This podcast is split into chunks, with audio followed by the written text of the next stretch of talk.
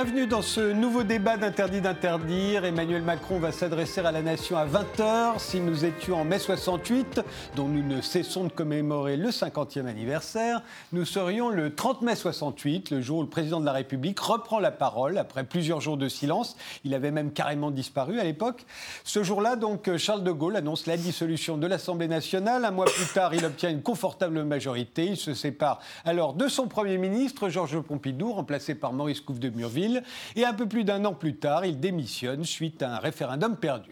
Quelque chose s'était irrémédiablement cassé avec les Français. Mais nous ne sommes pas en mai 68, alors Emmanuel Macron réussira-t-il à mettre fin à la révolte? Les Gilets jaunes peuvent-ils obtenir satisfaction? Et le moment que nous vivons représente-t-il quelque chose d'aussi important pour l'avenir que le fut mai 68 Pour en débattre, nous avons invité Étienne Chouard, professeur de droit et d'économie à Marseille. Vous vous êtes fait connaître en militant pour le non au moment du référendum sur Maastricht en 2005. Vous êtes devenu un bloqueur célèbre, très présent sur Internet. Votre passage dans Ce soir ou jamais, que j'animais sur France Télévisions, a été vu plus de 39 millions de fois. Vous militez pour une profonde transformation des institutions de la Ve République, euh, grâce à, notamment à. Enfin, pour en faire une démocratie directe, on va dire, hein, pour être simple. Mm. Euh, qu'est-ce qui pourrait mettre un terme à la révolte euh, des Gilets jaunes pour vous, Étienne Chouard? Faut d'abord que les Gilets jaunes règlent leurs problèmes de représentation, comme nous autres citoyens devrions, au niveau de la société aussi, nous devrions réfléchir à la représentation, on en parlera peut-être tout à l'heure. Euh, il faudrait ensuite qu'ils euh, fixent leurs propres revendications, qu'est-ce qu'il y a d'important, et le réduire à peu de choses pour que ce soit plus facile à négocier parce qu'il y a peu de choses. À mon avis, ils devraient avoir réglé l'urgence, par exemple, en disant TVA à zéro sur les produits de première nécessité, dont voici la liste. Ça, c'est pour l'urgence parce qu'on crève, quoi, on, a, manque trop d'argent. Et puis pour le reste, il faut instituer notre puissance et on demande le référendum d'initiative populaire, mais dont nous écrivons, nous, disent les Gilets jaunes, dont nous écrivons, nous, les termes. Et on vous demande d'inscrire, juste d'inscrire ce que nous avons écrit dans notre Constitution qui institue notre puissance en toute matière. Et pour arrêter le mouvement, il suffirait de dire oui.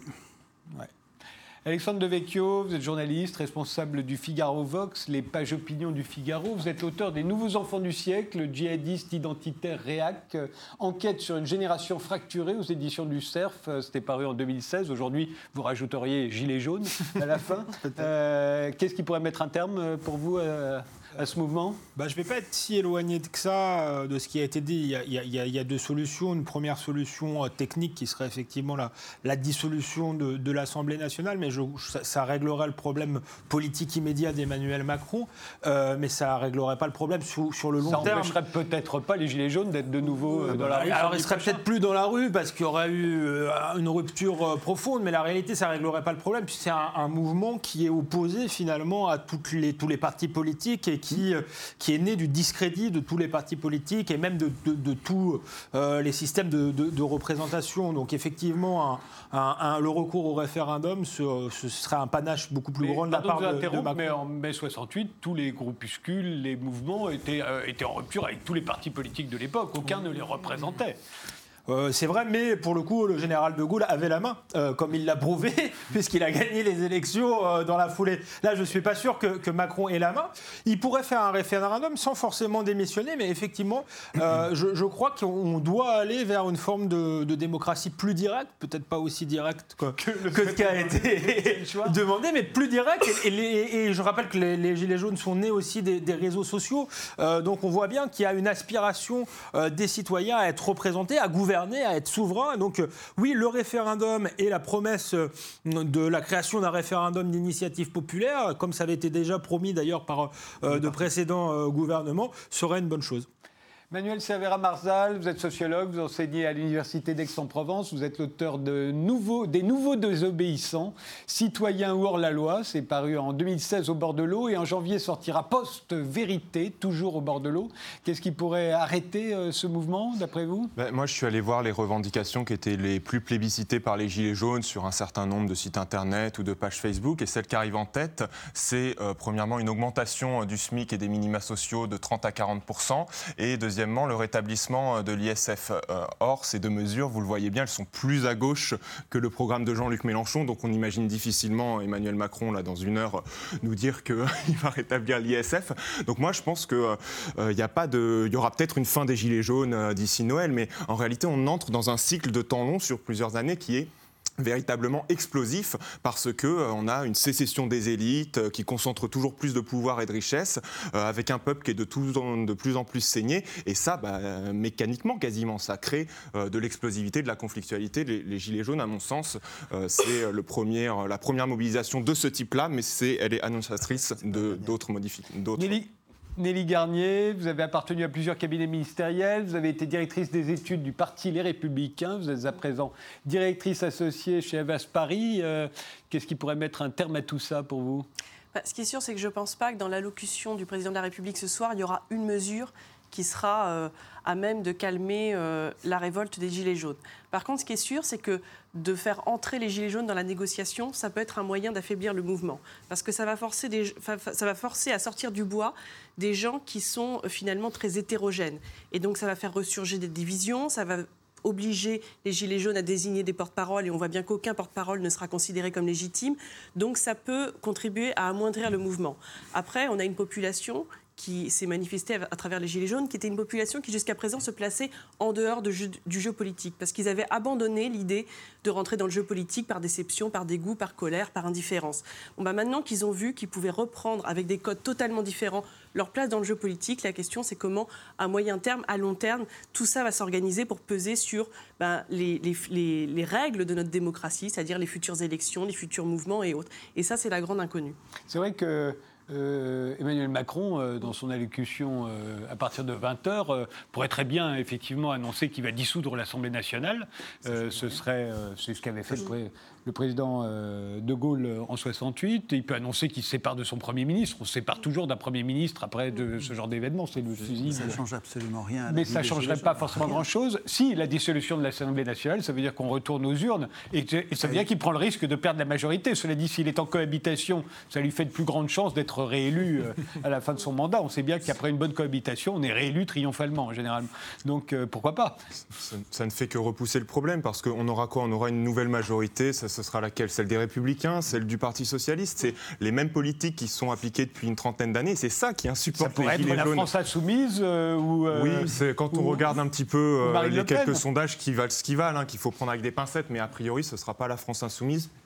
Et ce ne sera pas non plus Marine Le Pen. Donc ce sera à nouveau cette même doxa néolibérale, austéritaire, qui depuis quelques années, cette politique là où on saigne les peuples au nom des 3% euh, de, du traité de Maastricht, s'accompagne en plus, parce que les peuples en ont marre, d'un vrai tournant euh, sécuritaire, répressif de l'État. On a vu, on a fait rentrer l'état d'urgence euh, dans le droit commun. Il est devenu permanent, l'état d'urgence. Aujourd'hui, on peut vous perquisitionner, vous fouiller, vous assigner à résidence comme on veut. Voilà, il y, a un, glissement autoritaire on, de l'État. On dit le peuple, vous avez dit le peuple le hebdomadaire Marianne a titré sur le peuple. On voit très souvent les banderoles des Gilets jaunes. Il y a le peuple. il n'y a pas une partie du peuple, peut-être, mais il n'y a pas le peuple euh, dans la rue. Il n'y avait pas le peuple. Il y a les classes populaires, en tout cas, qu'on avait. Non, mais il y a, y a toute une partie du peuple qui est dans les banlieues. Euh, par exemple, on ne le voit pas tellement avec les, les Gilets jaunes. Là, c'est plutôt ce qu'on appelle la France périphérique. C'est plutôt la. Hein, euh, Il n'y a pas tout le monde, mais il y a des gens qui sont complètement en déni de représentation. Ils ne sont pas représentés dans la politique. Ils sont très nombreux, ils sont incroyablement maltraités et trahis littéralement par les acteurs politiques. Euh, on n'a pas besoin que tout le peuple soit réuni pour euh, signaler un problème politique. Cette partie-là du peuple est extrêmement maltraitée. Euh, l'intégralité du peuple n'est pas représentée. il y a une partie qui souffre particulièrement, qui descend dans la rue et qui représente les autres je, trouve qu'ils mettent en évidence un, problème de représentation centrale dans la soi-disant démocratie, puisqu'on n'est évidemment pas en démocratie, dans une démocratie. On est dans une démocratie représentative. Oui, mais qui est un oxymore, qui est une escroquerie parlementaire. Je dans une oligarchie. Le, niveau d'exigence euh, politique euh, sur le mot démocratie monte. Euh, nous, nous, nous parlons de plus en plus grâce à Internet, nous nous parlons de plus en plus, et notre niveau d'exigence euh, grandit. Euh, on ne se satisfait plus du, mot démocratie représentative. Ça fait 200 ans qu'on se fait littéralement tromper, voler comme au coin du bois par les riches qui euh, prennent tout le pouvoir grâce à l'élection. Euh, donc tout le monde se méfie de l'élection du même coup. Et on s'aperçoit bien que pour changer les choses, il ne faut pas compter sur les élus. Ce n'est pas, pas, les élus qui vont changer le système, c'est eux qui l'ont mis en place. Nous avons commis l'erreur il y a 200 ans de laisser instituer les règles de la représentation par, le, par les représentants. Hein. Sieyès était un élu, tous ceux qui ont mis en place, qui faisaient partie de la Constituante, étaient des élus. Euh, c'est une erreur majeure parce que les, représentants sont en conflit d'intérêts. Ils ont un intérêt personnel à instituer leur puissance dans le processus constituant et, et instituer l'impuissance du peuple. C'est ça qui se passe depuis 200 ans. Pendant 200 ans, on s'en est pas rendu compte. Euh, là, on commence à s'en apercevoir et donc on, on, prend le mal à la racine et on se dit il faut qu'on écrive nous-mêmes les institutions. La, la représentation devrait être réglée par les représentés et pas par les représentants. Et c'est très étonnant, comme chez les Gilets jaunes. J'étais hier sur un péage, avant-hier sur un rond-point. C'est enthousiasmant. Ces gens-là ont un problème, un fichu problème de représentants, le même que tous les citoyens ont. Nous avons le même problème que eux ont. Et ils sont en train de refuser, ils commencent par refuser la représentation tant qu'elle n'est pas, tant que les règles de la représentation ne, ne sont pas fixées. Ils ont du mal à la fixer parce qu'ils euh, sont sur des ronds-points où, il y a un bruit euh, épouvantable. C'est difficile de, parler sur un, péage où tout le monde klaxonne. Et les klaxons de camions, ça fait un barouf du diable. Mais euh, ils se mettent à l'écart pour y réfléchir. Et je pense que c'est exemplaire ce qu'ils sont en train de vivre. Il, va falloir qu'ils partent d'une méfiance de la représentation. Je trouve ça très sain. Et il va falloir qu'ils règlent les problèmes de savoir comment on désigne nos représentants pour quel mandat Comment on va les contrôler quand ils vont négocier Est-ce qu'ils vont négocier pour prendre les décisions à notre place Ou est-ce qu'ils vont préparer les décisions et nous, et, nous les ramener pour que nous les votions donc, ce n'est pas eux qui ont le pouvoir, c'est toujours nous qui l'avons, ils ne servent qu'à préparer les décisions. Et on va les contrôler avec les lives comme Facebook, on arrive à les, suivre pendant leurs négociations pour voir s'ils nous représentent bien. Et comment on va pouvoir les révoquer quand on, on estime qu'ils ne nous ont pas bien représentés? Toutes ces règles-là, s'ils arrivent à les écrire sur des paperboards dans les salles où ils préparent le travail, puis ensuite sur le péage quand ils amènent leur paperboard en disant est-ce que vous êtes d'accord pour ça? Quand ils vont établir les règles de la représentation, ils, sont exemplaires, ils font quelque chose que nous devrions tous faire. Euh, nous avons abandonné depuis 200 ans cette réflexion constituante sur la qualité de la représentation, sur la définition des termes de la représentation. Les Gilets jaunes sont en train, je ne sais pas si vous avez vu, dans, dans leurs revendications, il y a le référendum d'initiative populaire qui n'est pas un sujet législatif comme tous les autres, qui est un sujet constituant. Et je, pense que dans la foulée de cette réflexion sur le processus constituant, ils vont dire mais il faut aussi qu'on réfléchisse sur les médias, sur le, sur le, le quatrième, cinquième pouvoir par rapport au législatif, exécutif, judiciaire. Il faut qu'on institue le pouvoir médiatique et bancaire, mais un, référendum d'initiative populaire va avoir besoin d'une opinion éclairée. Donc on va, avoir besoin de, médias, je fais vite pour ne pas prendre trop la parole, donc je déparle, pardon, mais euh, on va avoir besoin pour euh, que l'opinion soit bien éclairée de médias qui soient indépendants. Et donc il va falloir constitué aussi sur les médias, je pense que cette, euh, ce processus qui a lieu chez les. Et, que je vois concrètement chez les gens très simples, hein, sur les, sur les, les, ronds-points, surtout les péages, c'est très spectaculaire. Ça va déboucher sur une activité constituante. Et ça, je trouve ça inédit dans l'histoire des hommes. On n'a jamais. C'est les réseaux sociaux qui permettent de faire monter le niveau politique, d'exigence politique. Ça vous avez vu tout ça, euh, Nelly Garnier Il faut y aller, il faut y aller sur les ronds-points.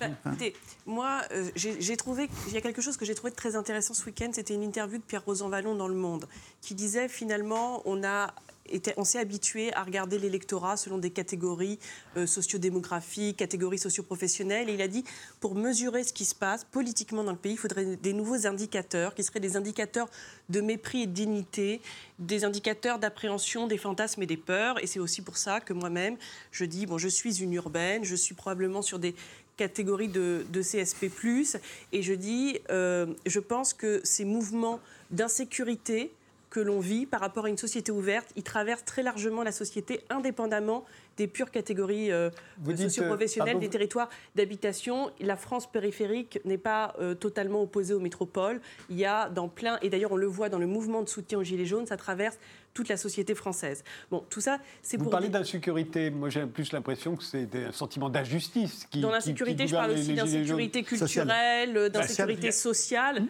euh, qu'on peut vivre et qui traverse toutes les couches de la population. Bon, on, a, on a cette base qu'on n'a pas l'habitude d'appréhender chez les Gilets jaunes.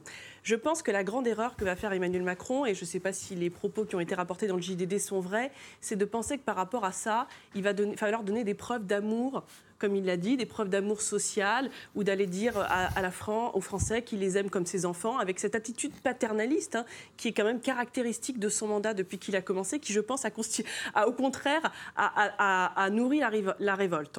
Bon, après, je pense qu'il y a une deuxième erreur, et je suis pas totalement d'accord avec vous, qui est de penser qu'il faut que ça débouche sur une que le vrai sujet, c'est une réforme des institutions. Et moi, j'ai vu des dépêches AFP tomber cet après-midi qui disaient qu'il y avait plein de choses qui étaient en cours. Et probablement, dans les annonces de ce soir, il y aura des choses euh, en termes de, euh, de réforme des institutions pour plus de démocratie directe. Moi, je pense que les gens, c'est assez symptomatique, ils ont dit il faut, il faut revenir au vrai débat, il faut parler très simplement, c'était très complexe. Et moi, ce qui, ce qui me marque, c'est qu'on a un mouvement en France qui s'est manifesté de, sous différentes formes dans beaucoup de pays du monde. Euh, c'est cette, révolte d'une base populaire, c'est ce qui a conduit au Brexit, c'est ce qui a conduit à l'émergence de démocraties qu'on peut appeler plus ou moins illibérales, ou, en tout cas de Salvini en Italie, c'est ce qui a pu aussi porter un mouvement comme celui de Donald Trump. Et à chaque fois, ça s'est pas fait sur des choses très complexes d'institutions, ça s'est pas fait sur des choses euh, très complexes de mesures économiques, ça s'est fait en revenant à des questions très basiques. Euh, Est-ce qu'un État a le droit de contrôler ses frontières, oui ou non Est-ce que, on, on- est que être dans l'Europe, ça nous apporte plus d'avantages ou plus d'inconvénients, oui ou non? Est-ce qu'un État a le droit de se dire qu'on a beau être dans une économie ouverte, on peut faire passer ses intérêts économiques nationaux en premier? Et moi, je pense que ce qui peut sauver les Gilets jaunes, c'est surtout pas de s'engouffrer dans des propositions. Et moi, je vous entends, et je suis assez pro-Gilets jaunes, et je pense que vous l'êtes aussi.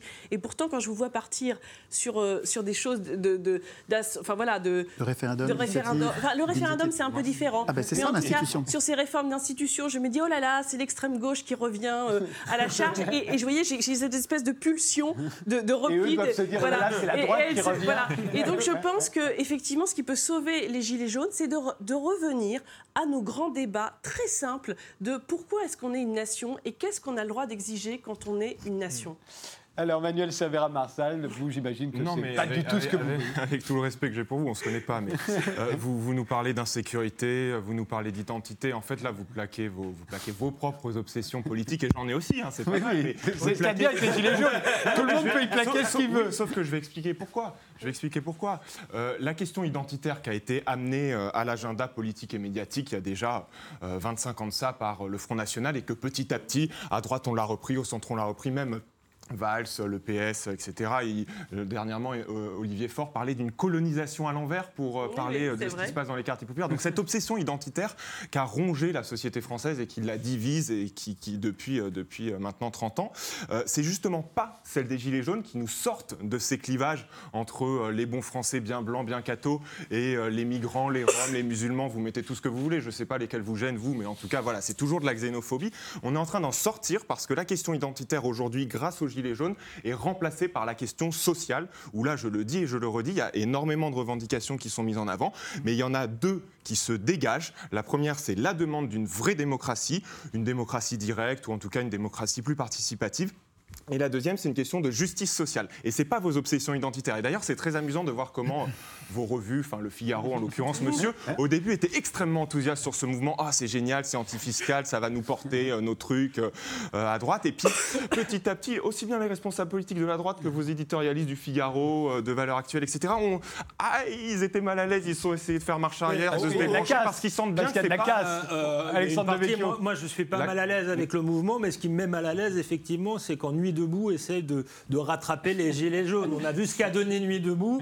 Euh, ils sont très vite partis se coucher. Ça n'a pas, ça pas tellement intéressé, euh, intéressé les, les gens. Et euh, effectivement, quand je vous écoute euh, tous les deux, surtout, surtout vous, l'un des risques du mouvement, c'est qu'on se barre dans un charabia intellectuel. Ça, c'est l'idée de constituante, etc., qui, qui ne mène à rien. hein. Ça avait été le, le cas de, de Nuit debout. Ils avaient débattu entre eux. Finalement, au fond, l'objet du débat, c'était de débattre, mais on ne savait plus, plus très bien les, les finalités.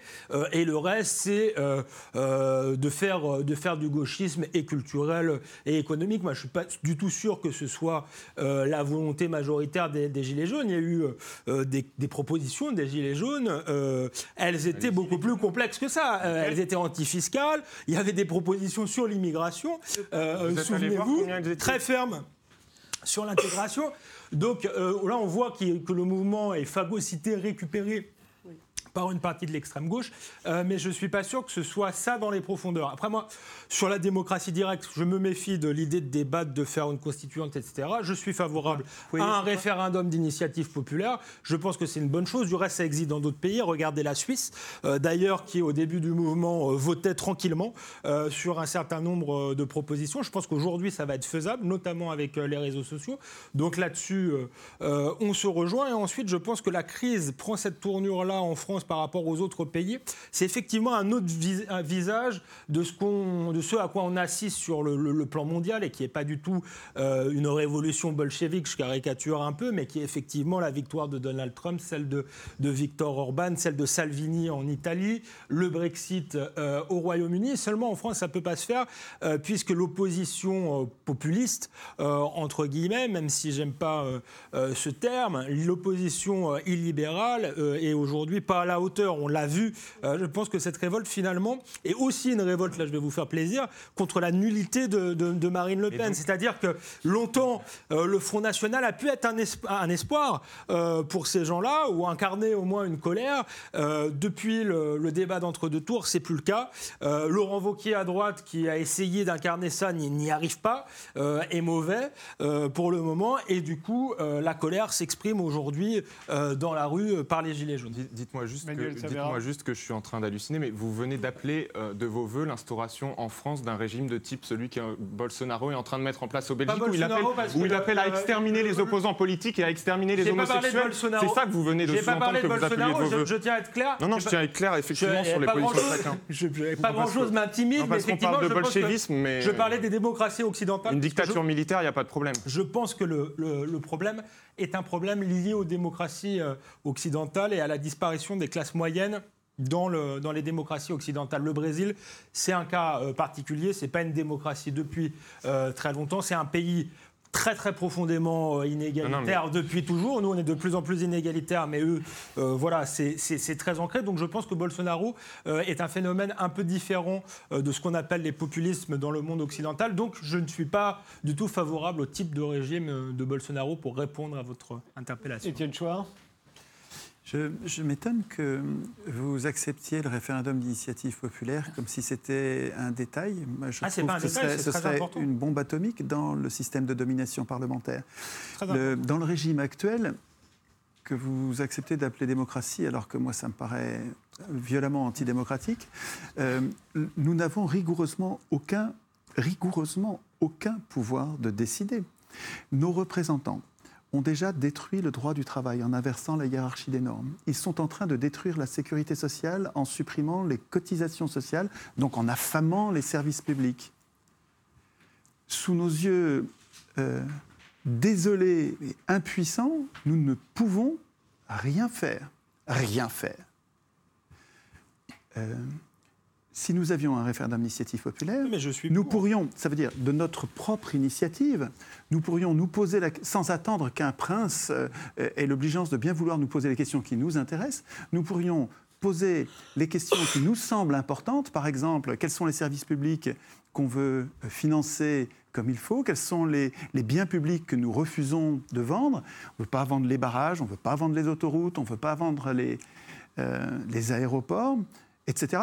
Euh, donc, ce- cette réforme du référendum d'initiative populaire, elle, rendrait au peuple à la fois l'initiative et le pouvoir de, de décider des normes qui lui permettraient de se défendre.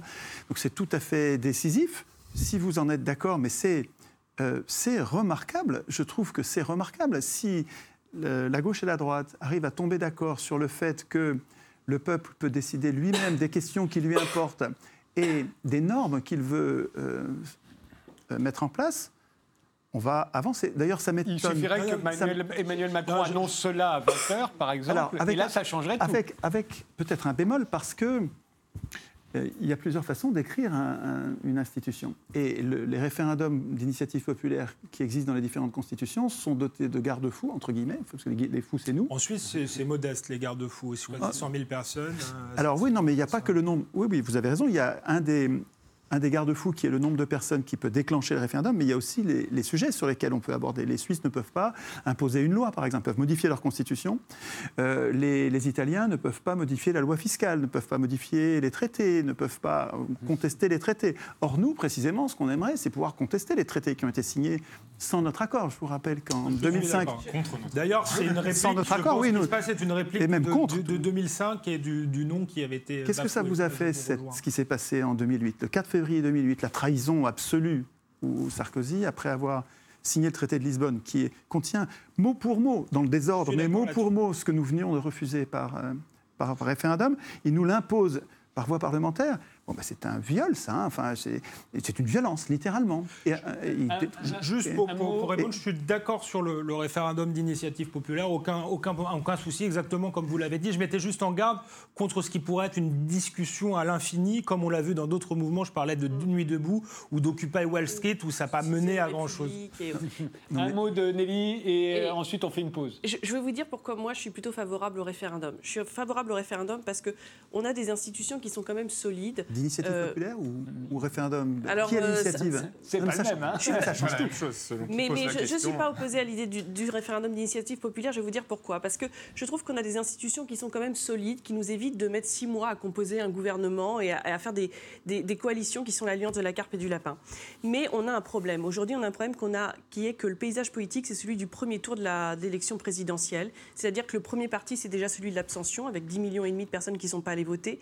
Et ensuite, quatre forces égales qui, se, qui sont à égalité euh, et qui n'ont rien à voir ensemble. Ça fait que la personne qui est, qui est au pouvoir et qui est portée par notre di- dynamique institutionnelle pour avoir une forte majorité, c'est une personne qui ne représente qu'une petite majorité, une toute petite minorité de la population. Et ce qui fait que un, un des points qui a été euh, déterminant chez Macron, c'est qu'il a cru qu'on lui donnait les pleins pouvoirs et alors même que la Constitution montait, il a dit je tiens mon cap, je tiens mon cap, j'ai été élu pour ça. Sauf qu'il n'est pas assez légitime et qu'il faut trouver des moyens de relégitimer euh, l'exercice du pouvoir. On fait une pause, on se retrouve euh, dans un instant et on continue ce débat.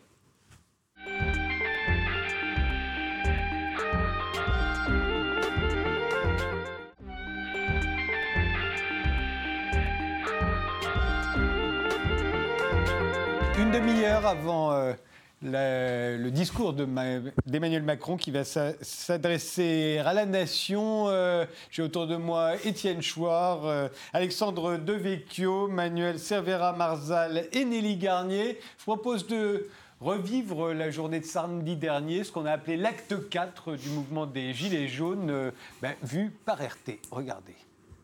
89 000 forces de l'ordre déployées sur tout le territoire, 8 000 rien qu'à Paris. Certains quartiers de la capitale sont complètement calfeutrés. De nombreux monuments et magasins sont fermés au public et aux touristes aujourd'hui. C'est le cas de la Tour Eiffel, du musée du Louvre ou bien des grands magasins. Fermeture également de 36 stations de métro. Nous, ce qu'on veut, c'est mettre des gens à l'Elysée, des gens qui soient censés, qui soient citoyens, un peu comme Coluche Balavoine, des gens qui veulent vraiment euh, un bel avenir pour la France. À Marseille, manifestation euh, dans le calme, près de 2000 personnes, vous le voyez, qui ont défilé sur la Canebière avant de rejoindre euh, la préfecture euh, de région.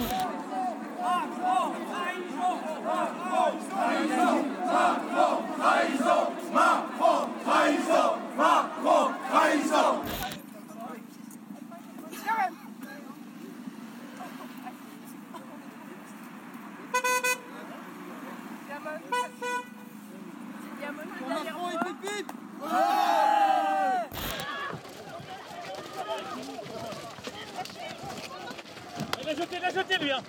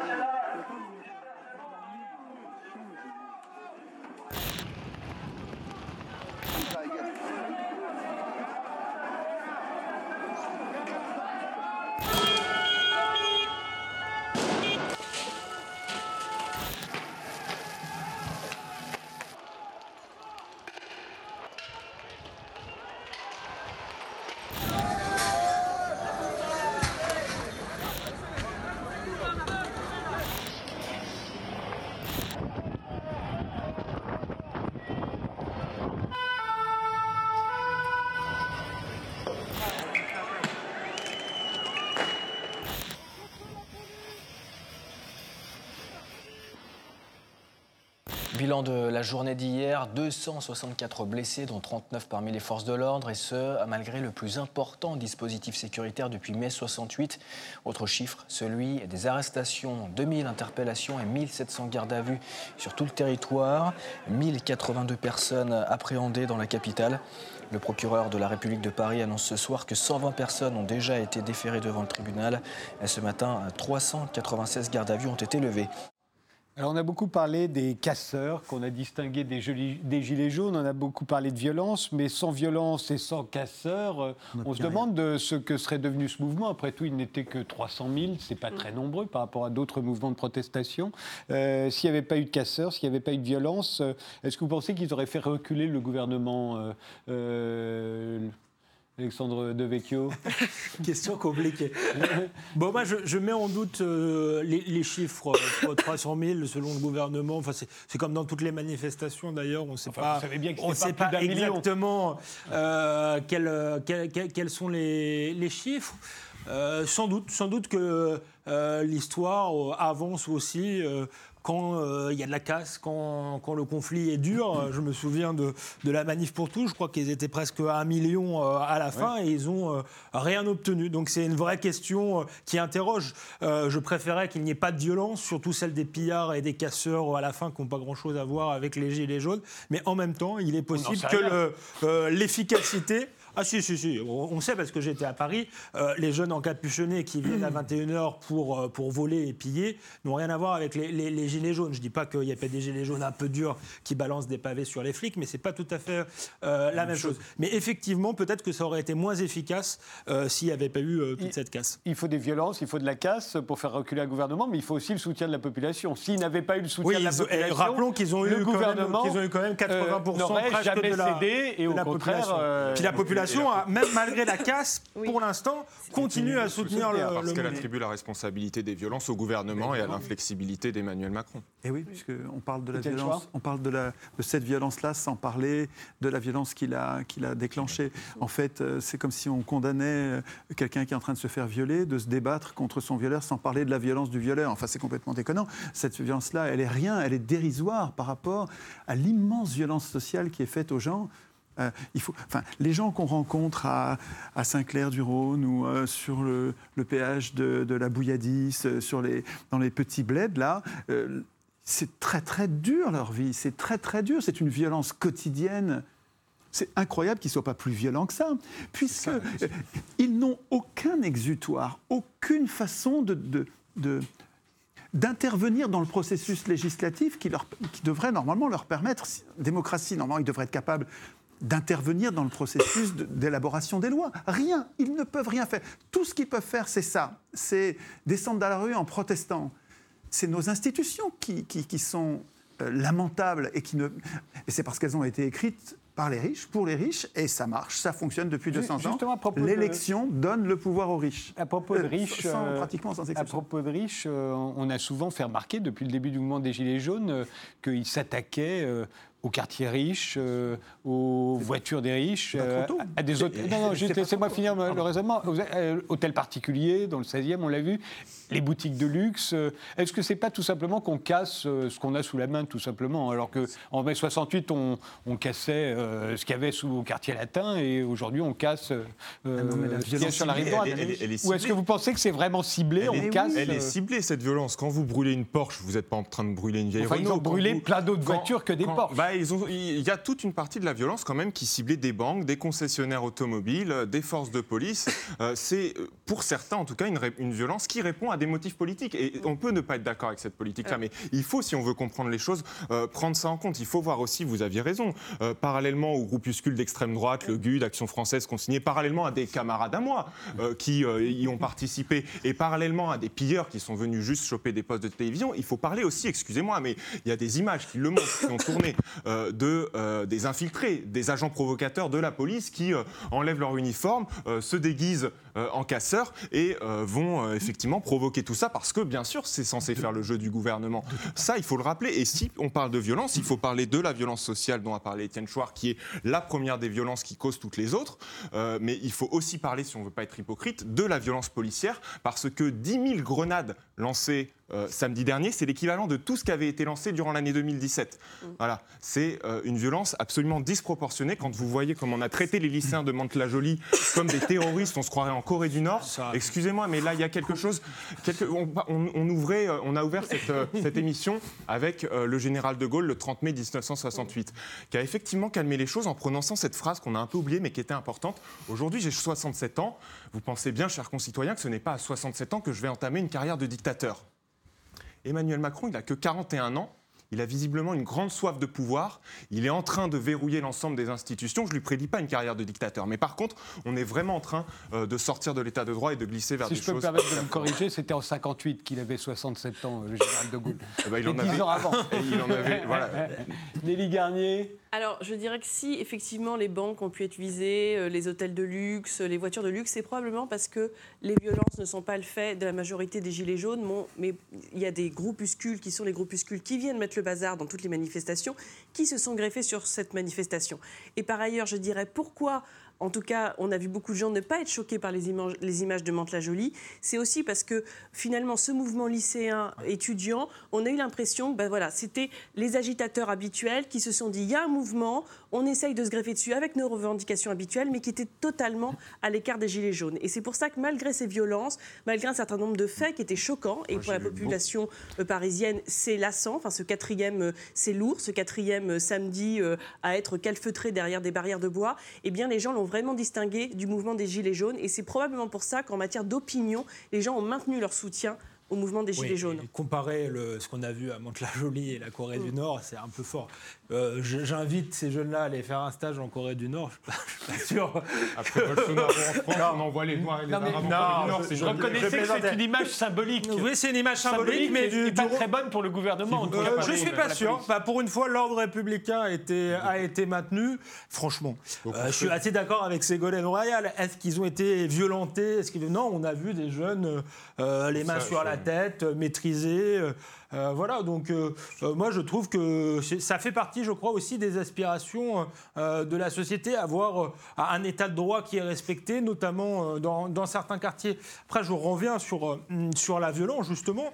On en fait beaucoup sur la, violence des, Gilets jaunes, mais il faut se souvenir qu'à Villiers-le-Bel, il y a 8 ans, je crois, mais il y, aurait d'autres exemples, on tirait pour le coup à balles réelles sur des policiers et dans une forme, malgré tout, de- d'indifférence euh, générale. L'État, euh, euh, les médias sont moins préoccupés euh, quand ça brûle du côté des classes populaires, quand ça casse, quand ça tue parfois, parce que les émeutes de 2005, moi à- j'habitais à Épinay, il y a eu des morts, Euh, il y a eu un mort à Épinay notamment, notamment.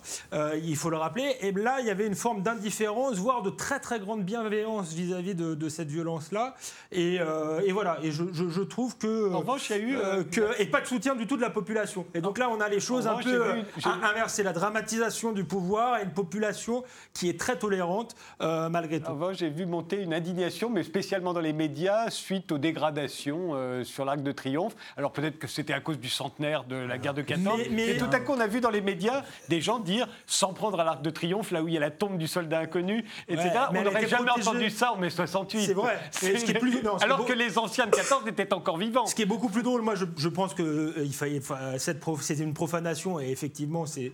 euh, Enfin, c'est le lendemain, il y mais ce qui est avait plus rien, c'est que c'est c'était des d'anciens nettoyé. 68 arts qui aujourd'hui sont quand même le parti du pouvoir et de l'ordre. Et il faut quand même, je suis quand même sidéré euh, de voir Daniel Cohn-Bendit, euh, Romain Goupil, pour ne pas les susciter, Serge Julie euh, faire la morale aux Gilets jaunes et défendre. On voit qu'on est un peu dans une contre-révolution d'une certaine manière. C'est le, le cycle 68 arts avec ceux qui criaient autrefois Ah, il est interdit d'interdire, mais qui sont aujourd'hui les gens qui sont au pouvoir et qui ont imposé leur vision du monde. Eh bien, c'est eux, euh, je crois aussi, que contestent euh, aujourd'hui les, les Gilets jaunes. Et d'ailleurs, ils se sentent visés puisque, euh, puisque voilà, ils ont un réflexe de, de survie et d'ordre tout d'un coup. Quand, quand vous voyez qu'il y a un des porte-parole des Gilets jaunes qui en appelle au, au général de Villiers, c'est qu'on est quand même. Alors, déjà, ça veut dire qu'on on est vraiment sur un mouvement très hétérogène avec des demandes qui vont euh, dans des sens très différents. Mais surtout, ça veut dire que ce qui conteste chez Emmanuel Macron, c'est pas tellement l'autorité. C'est-à-dire, les gens ne contestent pas forcément d'avoir euh, une forme d'autorité et d'efficacité dans le pouvoir, mais ils contestent la manière dont c'est exercé et dont ça a été incarné quoi. par. euh, Voilà, c'est la justice. oui. Enfin, Par Emmanuel Macron. Ce serait bien quand même de, de faire le lien entre les institutions et cette violence, parce que si on ne remonte pas à la cause, euh, on va rien régler. Euh, des institutions qui donnent le pouvoir aux riches, qui leur permettent de se goinfrer sans qu'on puisse rien faire, sans qu'on puisse les arrêter. C'est ça qui nous pousse à la violence. Euh, euh, si vous aviez des institutions qui donnent le pouvoir de façon euh, plus égalitaire entre les gens, par exemple avec du tirage au sort, vous, vous auriez une meilleure représentation avec. Le tirage au sort, c'est comme à Athènes. hein, mais oui, bien sûr. on n'est ça- pas élu, on est tiré au sort on en tant que citoyen pour. et tiré au sort est contrôlé comme le lait sur le feu. hein. Quand le- les, les tirés au sort, ils n'étaient pas fous. Ils avaient peur de tirer au sort comme nous aurions peur. Et ils avaient institué, ils avaient ajouté des institutions complémentaires de contrôle et de reddition des comptes. De reddition des comptes qui permettaient d'avoir beaucoup moins peur du tirage au sort tel qu'il était institué que nous de l'élection, alors qu'on leur donne tout- toutes les clés et après ça, on n'a aucun moyen de résister sans aucun contrôle. Mais ce que je veux dire, c'est que si on ne prend pas le problème à la racine en changeant les institutions qui organisent notre dépossession politique et le, le- le monopole du politique par les plus riches, parce que c'est eux qui ont les moyens d'aider un candidat à gagner les élections, parce que c'est ça qui est décisif. Notre procédure, l'élection, le faux suffrage universel qui consiste à désigner des maîtres. Parmi des gens qu'on n'a pas choisis et qu'on peut aider. Mais si on peut les aider, c'est un enfant comprend que celui qui a les moyens d'aider, donc le plus riche, il va gagner l'élection. Mais c'est ça qui se passe depuis 200 ans. Depuis 200 ans, l'élection donne le pouvoir aux riches parce que les riches ont les moyens d'aider un candidat. Alors que pendant 200 ans à Athènes, les tirés au sort, c'était les pauvres. Alors pas les pauvres, les esclaves qui étaient à l'écart. Parmi les citoyens, c'était les citoyens les plus pauvres qui, qui dirigeaient. C'est normal, puisque c'était les plus nombreux. Donc, mais oui, le et, tirage et- au sort. et- et qui n'en ont pas profité pour dépouiller les riches. hein. Il n'y avait que les riches qui payaient l'impôt. hein. Les pauvres ne payaient pas d'impôt hein, à Athènes. Il n'y a que les riches qui payaient l'impôt, mais on ne les dépossédait pas. Euh, les- si vous voulez, la, la puissance, les gens qui avaient la puissance économique à Athènes n'avaient pas aussi la puissance politique. C'était désynchronisé grâce au tirage au sort. Le tirage au sort faisait que euh, les plus riches n'étaient pas en même temps les plus puissants politiquement. L'élection de puissance depuis 200 ans a comme euh, raccroché le pouvoir politique et le pouvoir économique, et ce sont les plus puissants économiques qui sont devenus aussi les plus riches, les plus riches politiquement, qui sont devenus les plus puissants, et qui se sont mis à écrire des lois pour eux, et ça a donné le capitalisme. Mais c'est c'est pas du tout une fatalité, c'est très court dans l'histoire des hommes ce qui s'est Mais passé. les Garnier, et puis. Il est temps qu'on résiste à... Parce que déjà, sur des campagnes présidentielles, vous avez en France une limitation des budgets de campagne qui fait qu'on n'a pas besoin d'être ultra riche pour faire une campagne. sûr, Et par ailleurs, sur les- le tirage au sort, pour avoir vécu ça dans les conseils de quartier, hein, qui sont quand même notre démocratie participative ou comme vous voulez, euh, vous- je- moi j'ai été membre de conseils de quartier pendant plusieurs années, je peux vous dire que les tirés au sort, ils ne viennent jamais. Mais ils viennent jamais parce que... Ils ont- non mais leur avis... Ah, non, je ne suis pas persuadée, j'ai du mal à y croire. Alors après, c'est purement Nelly, empirique, mais j'ai du Nelly, mal à mais- croire que ça fonctionnerait. Mais Nelly, on euh, on n'attrape pas les mouches. Mais voilà, on n'attrape pas les mouches du vinaigre. Comment voulez-vous faire venir à des réunions des, des gens qui savent très bien que leurs décisions vont être consultatives, qu'elles ne vont pas être impératives Euh, Par contre, quand vous, euh, quand vous montrez que la décision va être suivie des faits, comme par exemple, comme on l'a cru en 2005, euh, on pensait que le référendum allait être appliqué, bah, quand même, hein, euh, ça nous a mobilisés incroyablement. Vous avez des gens qui n'avaient jamais fait de politique, mais par centaines de milliers, qui se sont mis à faire de la politique parce qu'il y avait institutionnellement euh, une, une- une possibilité de changer les choses. C'est votre Quand- cas d'ailleurs. oui, bien sûr, voilà, mais j'étais pas tout, on était des, on était des milliers. Si vous voulez, nos institutions, elles nous enferment, elles nous infantilisent, elles nous, elles nous ferment toutes les portes et les fenêtres pour pour faire quelque chose. Donc elles nous, elles nous déresponsabilisent, elles nous désapprennent à faire de la politique. Une fois qu'on a élu, on a abdiqué sa souveraineté, c'est un autre qui va voter. Euh, En fait, à l'école, on nous, on nous conduit à confondre élire et voter. On dit élire, voter, c'est pareil, l'élection, c'est la démocratie, mais pas du tout. L'élection, c'est l'abdication. On, on renonce à voter, c'est un autre qui votera à notre place. La démocratie, ça devrait être, c'est nous qui votons nos lois. Euh, La démocratie, c'est voter, mais voter les lois, pas élire des maîtres. Et, ça, ça peut se discuter. Pourquoi est-ce que, euh, pourquoi est-ce que nous ne prenons pas en charge, mais vous, moi, tous les représentés, tous les citoyens, pourquoi est-ce qu'on ne prend pas en charge le processus constituant Ça changerait Et on éviterait toutes ces violences. Parce que si vous mettez en place un, un exutoire, enfin, c'est plus qu'un exutoire, c'est une courroie de transmission euh, institutionnelle qui permet aux gens d'écrire les lois dont ils ont besoin. Il n'y a plus besoin d'aller dans la rue et de tout casser. Ça- vous allez pacifier la société. Daniel Il y a un élément qu'il faut ajouter qui va dans votre sens hein, sur ce pouvoir des riches euh, instauré par la démocratie représentative, qui justement n'est pas une démocratie, c'est que au XIXe siècle, quand euh, les régimes politiques qui sont les nôtres en France, en Grande-Bretagne, aux États-Unis sont mis en place, les fondateurs de ces régimes politiques qui décident de créer des élections, de créer des partis, de créer euh, des parlements, disent, écrivent explicitement, et on a des pavés entiers où ils disent surtout, surtout ne pas mettre en place une démocratie, mettre en place une oligarchie élective, une aristocratie. Ils le disent, surtout pas la démocratie, parce que la démocratie, c'est cette image de feu que vous voyez là. Dans leur imaginaire à l'époque, les bourgeois qui mettent en place le, le gouvernement représentatif ou la République, comme ils appellent ça, ils se disent la démocratie, c'est les pauvres avec les couteaux entre les dents qui vont couper la gorge des riches et qui vont faire brûler tout Paris. C'est ça qu'ils se disent. Et, et qu'est-ce qui se passe? Il se passe que les manants, justement, les prolétaires, euh, qui au début euh, euh, se sentent insultés par ce mot, on les traite de démocrates, mais être démocrate, c'est une insulte. Et bien petit à petit, ils vont retourner le stigmate et ils vont dire, eh bien, je suis fier d'être démocrate, comme aujourd'hui on dit, je suis fier d'être un arco-autonome, je suis fier d'être une pute, je suis fier d'être gay. Ils ont retourné le stigmate. Et les politiciens qui devaient briguer les votes euh, des prolétaires, ils se rendaient bien compte à un moment que pour obtenir le vote du prolétaire, on devait arrêter de lui dire que la démocratie, euh, C'était mal. mal. Donc, ils ont rebaptisé tout ça.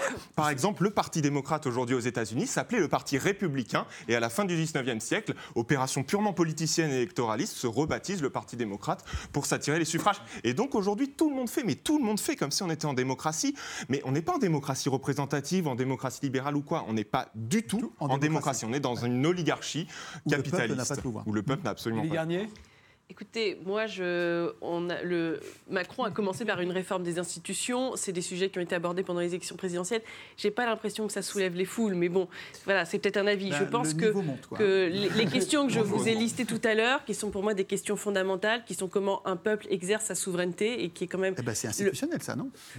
Eh ben, vous, vous êtes constituante sans en le tout savoir. cas, hein. Vous en êtes train de, dans une société ouverte, c'est-à-dire dans une société ouverte, dans une société où on a donné de plus en plus de nos pouvoirs euh, euh, à des instances internationales. Et d'ailleurs, vous l'avez vu, il a, c'est quand même extraordinaire ce qui s'est passé sur le pacte sur l'immigration. C'est-à-dire que euh, vous avez d'un côté les, les- les partisans du pacte sur l'immigration qui On ont dit du pacte de Marrakech. le pacte de euh, Marrakech, qui ont dit ne vous inquiétez pas, ce pacte n'a aucune valeur. Donc ça, Non, c'est pas ce qu'il dit. il a aucune valeur contraignant. contraignante. Voilà. Et de l'autre côté, vrai. vous avez un peuple qui vous dit mais, mais, mais arrê- arrêtons. euh, Le non, non. peuple de Nelly. euh. Oui, mais on est tous le peuple. hein. Je veux dire, je ne vais pas faire le, le député en marche, parce que les députés en marche ont leur élément de langage en ce moment qui est de dire que vous n'avez pas le monopole du peuple. Mais enfin, la réalité, c'est ça. hein. C'est que c'est quand même une notion très floue. On est, on- je crois qu'on peut tous dire qu'on fait partie du peuple. Ben, évidemment. Euh, Oui. Mais, mais, pour le mais- coup, sur ces questions-là, il y a 80% des gens qui Voilà. sont d'accord. hein. Et- Je vous avez- vous c'est aussi un sujet- vous contredire, mais euh, vous seriez très mal avec une bonne partie du, du peuple parce que sur les questions d'immigration, enfin, les sondages montrent depuis des années qu'il y a un grand consensus là-dessus. Pourquoi ce sujet, on va, on va, pourquoi c'est l'ONU qui doit nous dire ce qu'on pense sur, nos, sur, sur les migrations? Les gens disent ça très simplement. absolument. et, et je pense que, que c'est, c'est vraiment sur les sujets qui reviennent. Après, je vous dis, le débat sur les, d'ailleurs, les- le débat sur les institutions, qui devait être la grosse réforme Macron, il a commencé à mourir, il intéressait personne. euh, Il n'intéresse et- personne parce et- qu'on n'est pas invité, à- on n'a pas voix au chapitre. Ça ne nous intéresse pas parce que c'est c'est pas normal que ce soit les élus qui discutent de la Constitution. Ils devraient être, c'est les seuls qui devraient être à l'écart de la Constitution. Les ministres, tous les professionnels de la politique devraient, ils ont, ils ont un intérêt personnel dans le processus constituant à écrire leur puissance. Donc c'est très dangereux de les laisser écrire la Constitution. Donc les professionnels de la politique donc les élus, les ministres, euh, même les juges devraient être tenus à l'écart du processus constituant.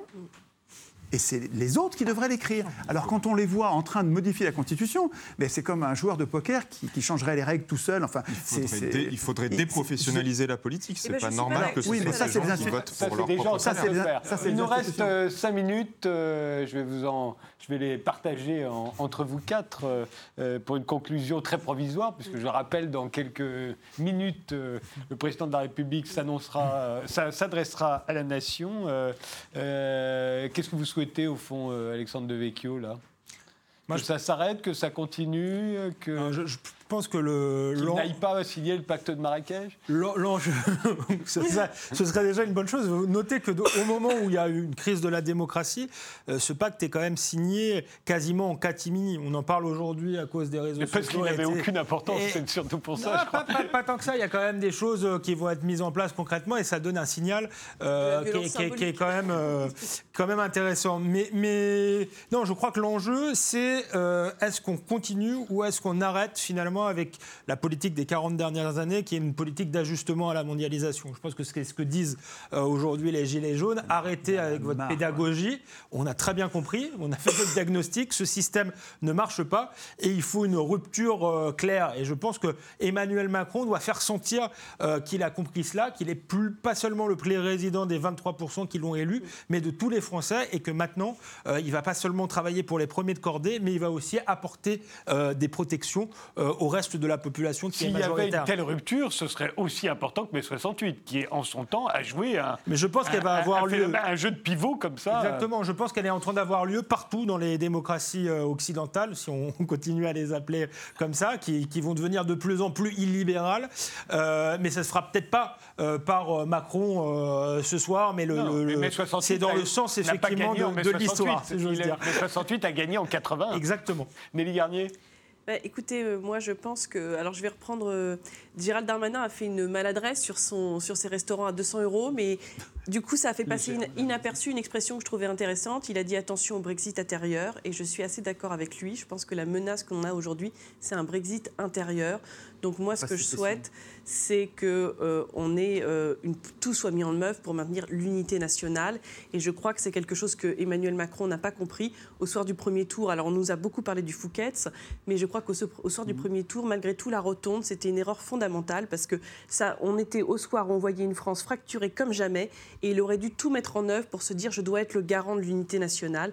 Donc aujourd'hui, c'est la responsabilité qui lui incombe. Mais euh, pourquoi la rotonde La rotonde, c'était là où Modigliani venait voir de l'Alsace. On aurait, été dans- on aurait dû être dans une période de gravité, on aurait eu dans, Ah. dans une période de rassemblement et on a eu ce- cette petite minorité qui venait de se dire bah, finalement, face à un, second tour contre le Front National, je suis déjà élu et je fais déjà la fête et je suis déjà heureux de ma victoire, alors que l'heure aurait dû être à la gravité et l'heure aurait dû être à, à tout faire en sorte pour maintenir cette unité nationale. Manuel Savermet. Oui, on a beaucoup euh, entendu, euh, à commencer euh, par le gouvernement cette- ces dernières semaines, une opposition entre euh, le mouvement écologique et le mouvement des Gilets jaunes, entre euh, l'urgence climatique et l'urgence sociale. Ben moi, s'il y a un mot que j'ai à dire, c'est que en fait, ces deux mouvements se battent contre le même ennemi. Euh, cet ennemi, il a un nom simple, hein, il s'appelle le capitalisme, et je vais vous expliquer pourquoi en un seul point. 1%, les 1% les plus riches de la planète, aujourd'hui, possèdent 50% des richesses de la surface du globe. Et ces mêmes 1%, parmi les entreprises qui possèdent, ils sont responsables de 70% des émissions des gaz, des gaz à effet de serre. Donc ce sont les mêmes qui concentrent toutes les richesses et qui sont les premiers responsables de la crise climatique euh, qu'on est en train de vivre. Et donc c'est contre eux que euh, les Gilets jaunes et euh, tous ceux qui se sentent écologistes aujourd'hui euh, ont à se battre contre Mais ce- si vous prenez à l'échelle de la planète, les Français, gilets jaunes compris, sont parmi les plus gros pollueurs et les plus riches de la planète. Et c'est donc contre eux que se passe aussi la, la révolution. Les premières victimes du réchauffement climatique, c'est des peuples indigènes en Amérique latine, c'est des pauvres. Et ici aussi, les premières victimes, c'est les pauvres, ceux qui souffrent des particules fines parce qu'ils sont dans les mauvais quartiers, dans les mauvais coins, là où le vent souffle et amène la pollution. C'est les pauvres aussi. Les pauvres sont ceux qui polluent le moins et ceux qui pâtissent le plus pourtant du réchauffement climatique. Étienne Chouard, il vous reste une minute vingt. Moi, ce que j'observe dans les péages, par exemple à Saint-Clair-du-Rhône, euh, c'est une mutation. Ils font des ateliers constituants. Et ça, je trouve que c'est révolutionnaire.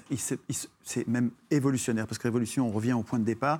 Là, il y a une, une- une modification structurelle de l'exigence de la base qui me paraît, qui me donne plein d'espoir. Je, vois quelque chose sur, quoi je travaille depuis plus de dix ans et qui se passe. Je ne pensais pas voir ça de mon vivant. C'est absolument enthousiasmant de voir les gens prendre leurs problèmes à la racine, meurtris par la, des, problèmes superficiels, mais très douloureux. Trop d'impôts, pas assez de salaire, les services publics qui disparaissent.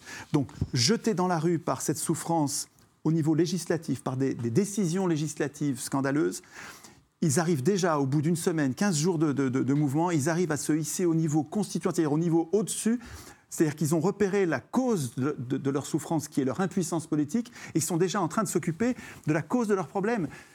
Je ne vois pas de meilleure façon de régler le problème que d'être radical, c'est-à-dire de prendre le problème à la racine. Et je souhaite qu'il s- que ça continue. C'est-à-dire qu'ils ne se, qu'ils se jettent pas à Paris pour se friter avec les CRS. Encore que c'est bien de garder la pression un peu. Il y a une espèce de complémentarité des luttes entre la violence et la non-violence.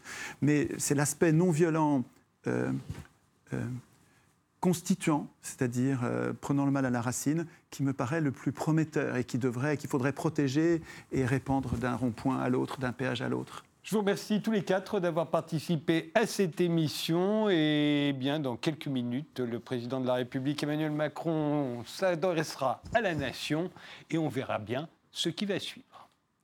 Merci.